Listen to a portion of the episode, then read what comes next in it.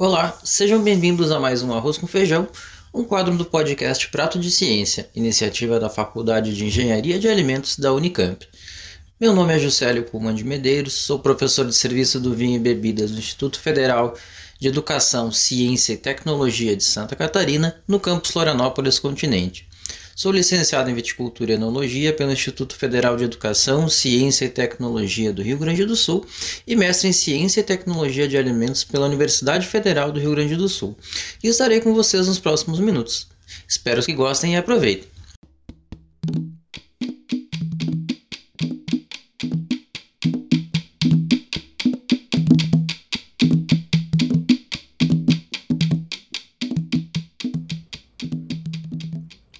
Arroz com feijão.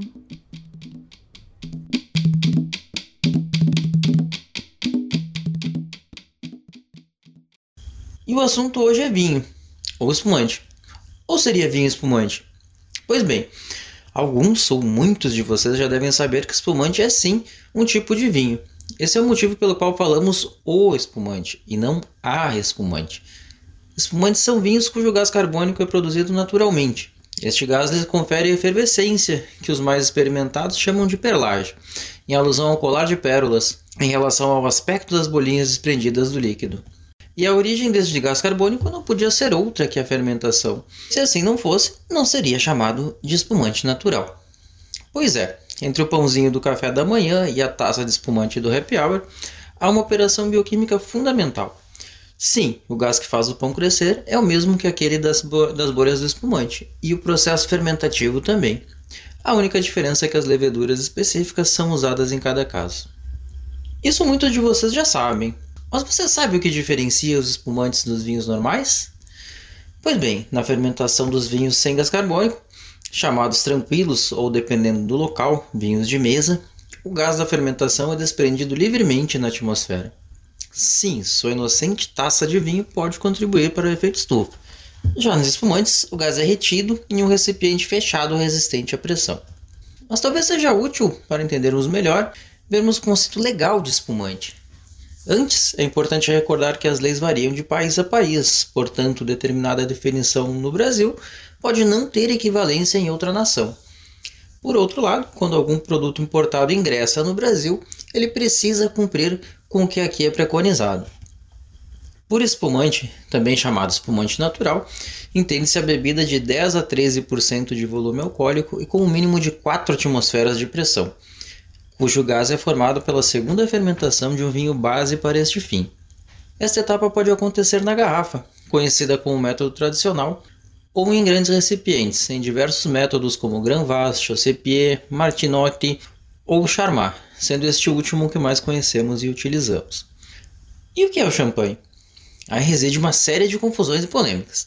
Para isso, precisamos reconhecer que essa é uma denominação de origem controlada, que é o nível mais alto de indicação geográfica reconhecido pelo Instituto Nacional da Origem e da Qualidade, o INAO, algo equivalente ao nosso Instituto Nacional de Propriedade Intelectual, o INPI, só que é restrito apenas ao reconhecimento de procedência. Aliás, não custa esclarecer que AOC é um acrônimo de Apelação d'Origine Contrôlée, que não deve ser traduzido por apelação de origem controlada, pois nada mais passa do que o vocábulo francês para denominação. Sendo uma denominação de origem, somente pode chamar-se champanhe o produto que vem da determinada região francesa. E não bastante, siga as regras estabelecidas. Em resumo, eles, elas preconizam um espumante de duas fermentações, elaborado a partir de uvas cultivadas na região delimitada, das variedades Chardonnay, Pinot Noir e Pinot Meunier, majoritariamente, embora outras caças locais possam ser usadas, e que repousam em garrafas por no mínimo 15 meses. Portanto, o nosso espumante nacional, por mais que siga o que é preconizado pelo regramento da denominação de origem controlada de champanhe, não pode ser chamado como tal, afinal, não é elaborado naquele local com uvas do mesmo território. Apesar disso, nossa lei comete certo deslize ao ratificar, em 2004, o uso de expressões como champanhe e champanhe com GN como sinônimos de espumante. Na prática, as leis de propriedade intelectual proíbem este uso, e hoje, somente uma empresa pode fazê-lo. Isso porque registrou seu produto como tal antes da regulamentação da OC Champagne.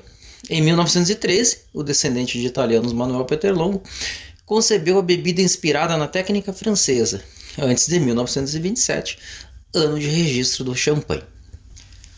Mas todo espumante é de duas fermentações? Segundo nossa legislação, não. Temos o vinho Moscato ou Moscatel espumante, que é uma versão do Asti da Itália. Inclusive, este produto era chamado assim há alguns anos, mas pelo mesmo motivo do champanhe, este uso é indevido, sendo uma denominazione d'origine controllata, ou em português, denominação de origem controlada. O moscatel é um espumante de fermentação única de mosto de uva da família das moscatéis, contendo de 7 a 10% de álcool e, no mínimo, 20 gramas de açúcar por litro. Atente para não confundir o espumante moscatel com os vinhos licorosos moscatéis, bem comuns em Portugal e na Espanha, e nem com vinhos de mesa de uvas moscatéis. Inclusive, a possibilidade de espumantes de duas fermentações varietais de uva moscato existe. Pareceu confuso? Então, preciso concordar, mas tem distinção entre esses produtos.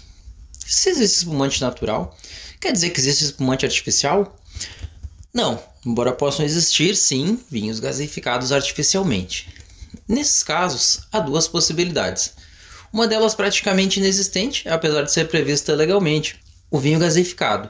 É praticamente um produto análogo ao espumante natural, com teor alcoólico de 7 a 14% e pressão de 2,1 a 3,9 atmosferas, ocasionada pela gaseificação por qualquer processo. Note que, a rigor, a introdução do gás pode ser inclusive por fermentação.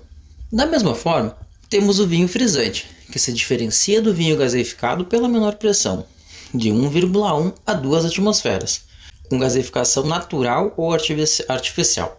Perceba, portanto, que diferente do que se costuma dizer, um vinho frisante não é necessariamente fruto de gaseificação artificial, embora a gama do produto normalmente não comporte um maior custo com gaseificação natural. Nenhuma novidade para alguns de vocês? Ok, vamos adiante.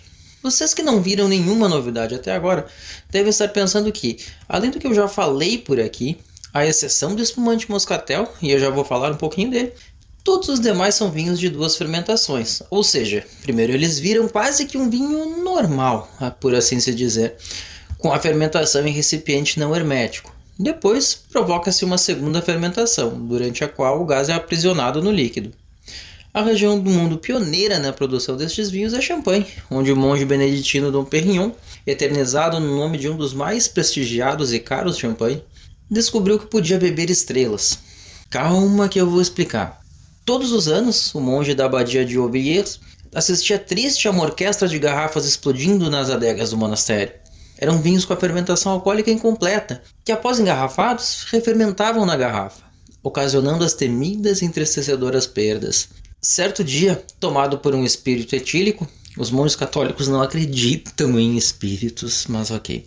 Bom, Possuído pelos anos de decepção com as garrafas perdidas, Dom Perignon resolveu beber o líquido que restou em uma daquelas garrafas. E eis que se viu bebendo estrelas. Não se sabe se foi a cócega das bolinhas na boca do, do abade ou o efeito do etanol. Sequer se sabe se essa história aconteceu. Mas aí estava a origem da celebrativa bebida. Depois disso, é claro que o método foi, foi sendo aperfeiçoado. A indústria do vidro deixa de ser artesanal e, munida de muita engenharia, projeta garrafas resistentes e que não estouram tão facilmente. Os sabugos de milho e os panos adensados deixam de ser usados para vedar as garrafas, sendo substituídos pela cortiça, que logo foi descoberta por suas excelentes propriedades vedantes. O vinho passa a ser elaborado intencionalmente a partir de uvas menos maduras, de modo a não ser muito alcoólico, com o acréscimo de açúcar e a consequente formação de álcool após a segunda fermentação retendo também o apreciado frescor trazido pela maior acidez. A fermentação do mosto ocorre até o esgotamento completo dos açúcares, e dado o clima muito instável da região, vinhos de diversos anos passam a ser misturados, o que é chamado de cuvée.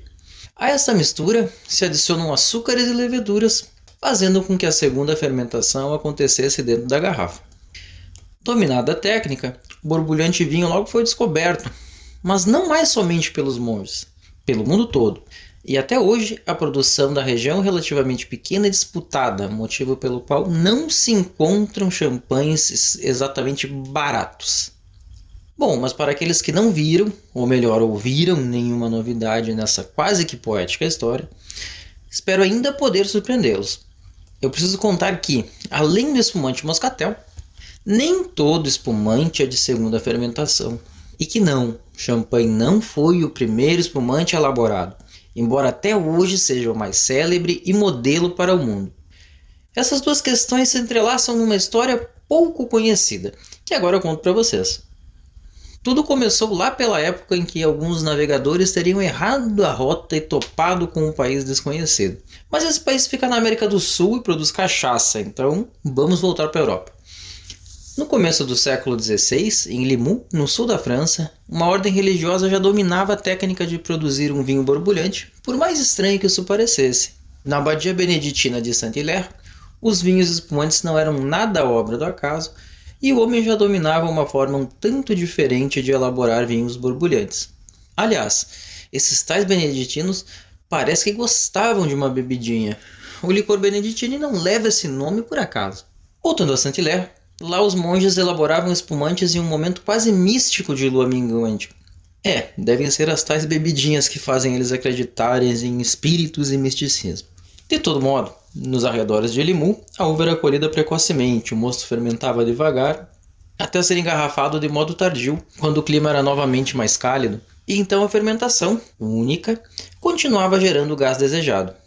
Assim acontecia la méthode ancestrale, ou em bom português, o método ancestral. O método ancestral, portanto, consiste na elaboração de um espumante de fermentação única que inicia como um vinho normal, tão normal quanto o monge vendo estrelas. E que próximo aos estágios finais da transformação dos açúcares em álcool é separado das suas borras, resfriado e engarrafado, para que complete a fermentação na garrafa, tornando-se assim naturalmente gasoso. É dessa forma que são elaborados alguns espumantes que estão super em alta hoje e se projetam como descolados, como vinhos sem uso de aditivos e coadjuvantes enológicos, nos quais o frescor predomina. Esses vinhos são chamados de Petnat, que é a abreviatura de Petit Naturel, algo como espumante natural. E o motivo para esses espumantes estarem tão em evidência não necessariamente é o método. Há um certo movimento que valoriza vinhos de menor ou nenhuma intervenção. Entre os argumentos de seus seguidores estão a maior genuinidade dos vinhos e também a presumida saudabilidade, embora a última afirmação não seja claramente verdadeira ou com respaldo científico. Mas deixemos essa polêmica para outro momento. Falando em polêmica, aí vem uma que eu não posso deixar de falar. Vocês devem ter reparado que nossa legislação, à exceção do moscatel, diz que os espumantes naturais são vinhos de segunda fermentação. Então, como ficam os demais espumantes de fermentação única? Pois então, não ficam, ou não deveriam ficar, uma vez que não são previstos legalmente. Na prática, já há produtos registrados sendo vendidos cuja elaboração foi pelo método ancestral. E digo mais, a produção de espumantes de fermentação única em tanque. Há mais mistérios entre o céu e a terra do que sonha a nossa avó filosofia, já dizia Shakespeare. As leis não são tão celestiais assim, mas entre elas, no papel e elas na prática, há, sim, um enorme abismo. Dentre as possíveis justificativas para que produtos que não deveriam, em tese, ser registrados já estejam regularizados, falo agora das mais plausíveis. Uma delas é a declaração de formas diferentes de elaboração do que aquelas que foram efetivamente realizadas. Também pode ter ocorrido descuido ou inexperiência de um fiscal agropecuário pouco familiarizado com a área de bebidas, Vale lembrar, as habilitações exigidas para este cargo são muito amplas, e entre um veterinário e um químico são evidentes as diferenças. Isso não é tão incomum fora do estado do Rio Grande do Sul, onde existe um departamento especializado em bebidas. Por último, destaco a própria fragilidade de definição do que é a segunda fermentação. Pois um vinho que tenha parado sua fermentação e arreatado após um tempo, para você, é de uma ou duas fermentações. Há um certo consenso entre profissionais e pesquisadores de que as definições de espumantes precisam ser atualizadas, e isso não foi um alerta de antivírus. Há inclusive pesquisas com bons resultados sobre esses métodos que são, digamos, alternativos para a elaboração de espumantes. Além disso, a realidade prática, se não significar fraude deliberada, sempre precisa orientar a atualização de dispositivos. Então é muito provável que em uma próxima revisão os espumantes de fermentação única que não sejam moscatéis estejam contemplados. E para isso servem as pesquisas e as instituições de ensino. Em resumo, todo o processo de elaboração de espumantes, seja pelo método de champanhe, seja pelo método ancestral, demanda uma enorme explicação, e é claro que não pretendo esgotá-lo aqui nesse episódio. Por exemplo, hoje não se pode mais chamar de champenoise o método de duas fermentações em garrafa, pois é considerado exclusivo da denominação de origem protegida champanhe. Por isso vem sendo chamado de tradicional. Mas vou parando por aqui.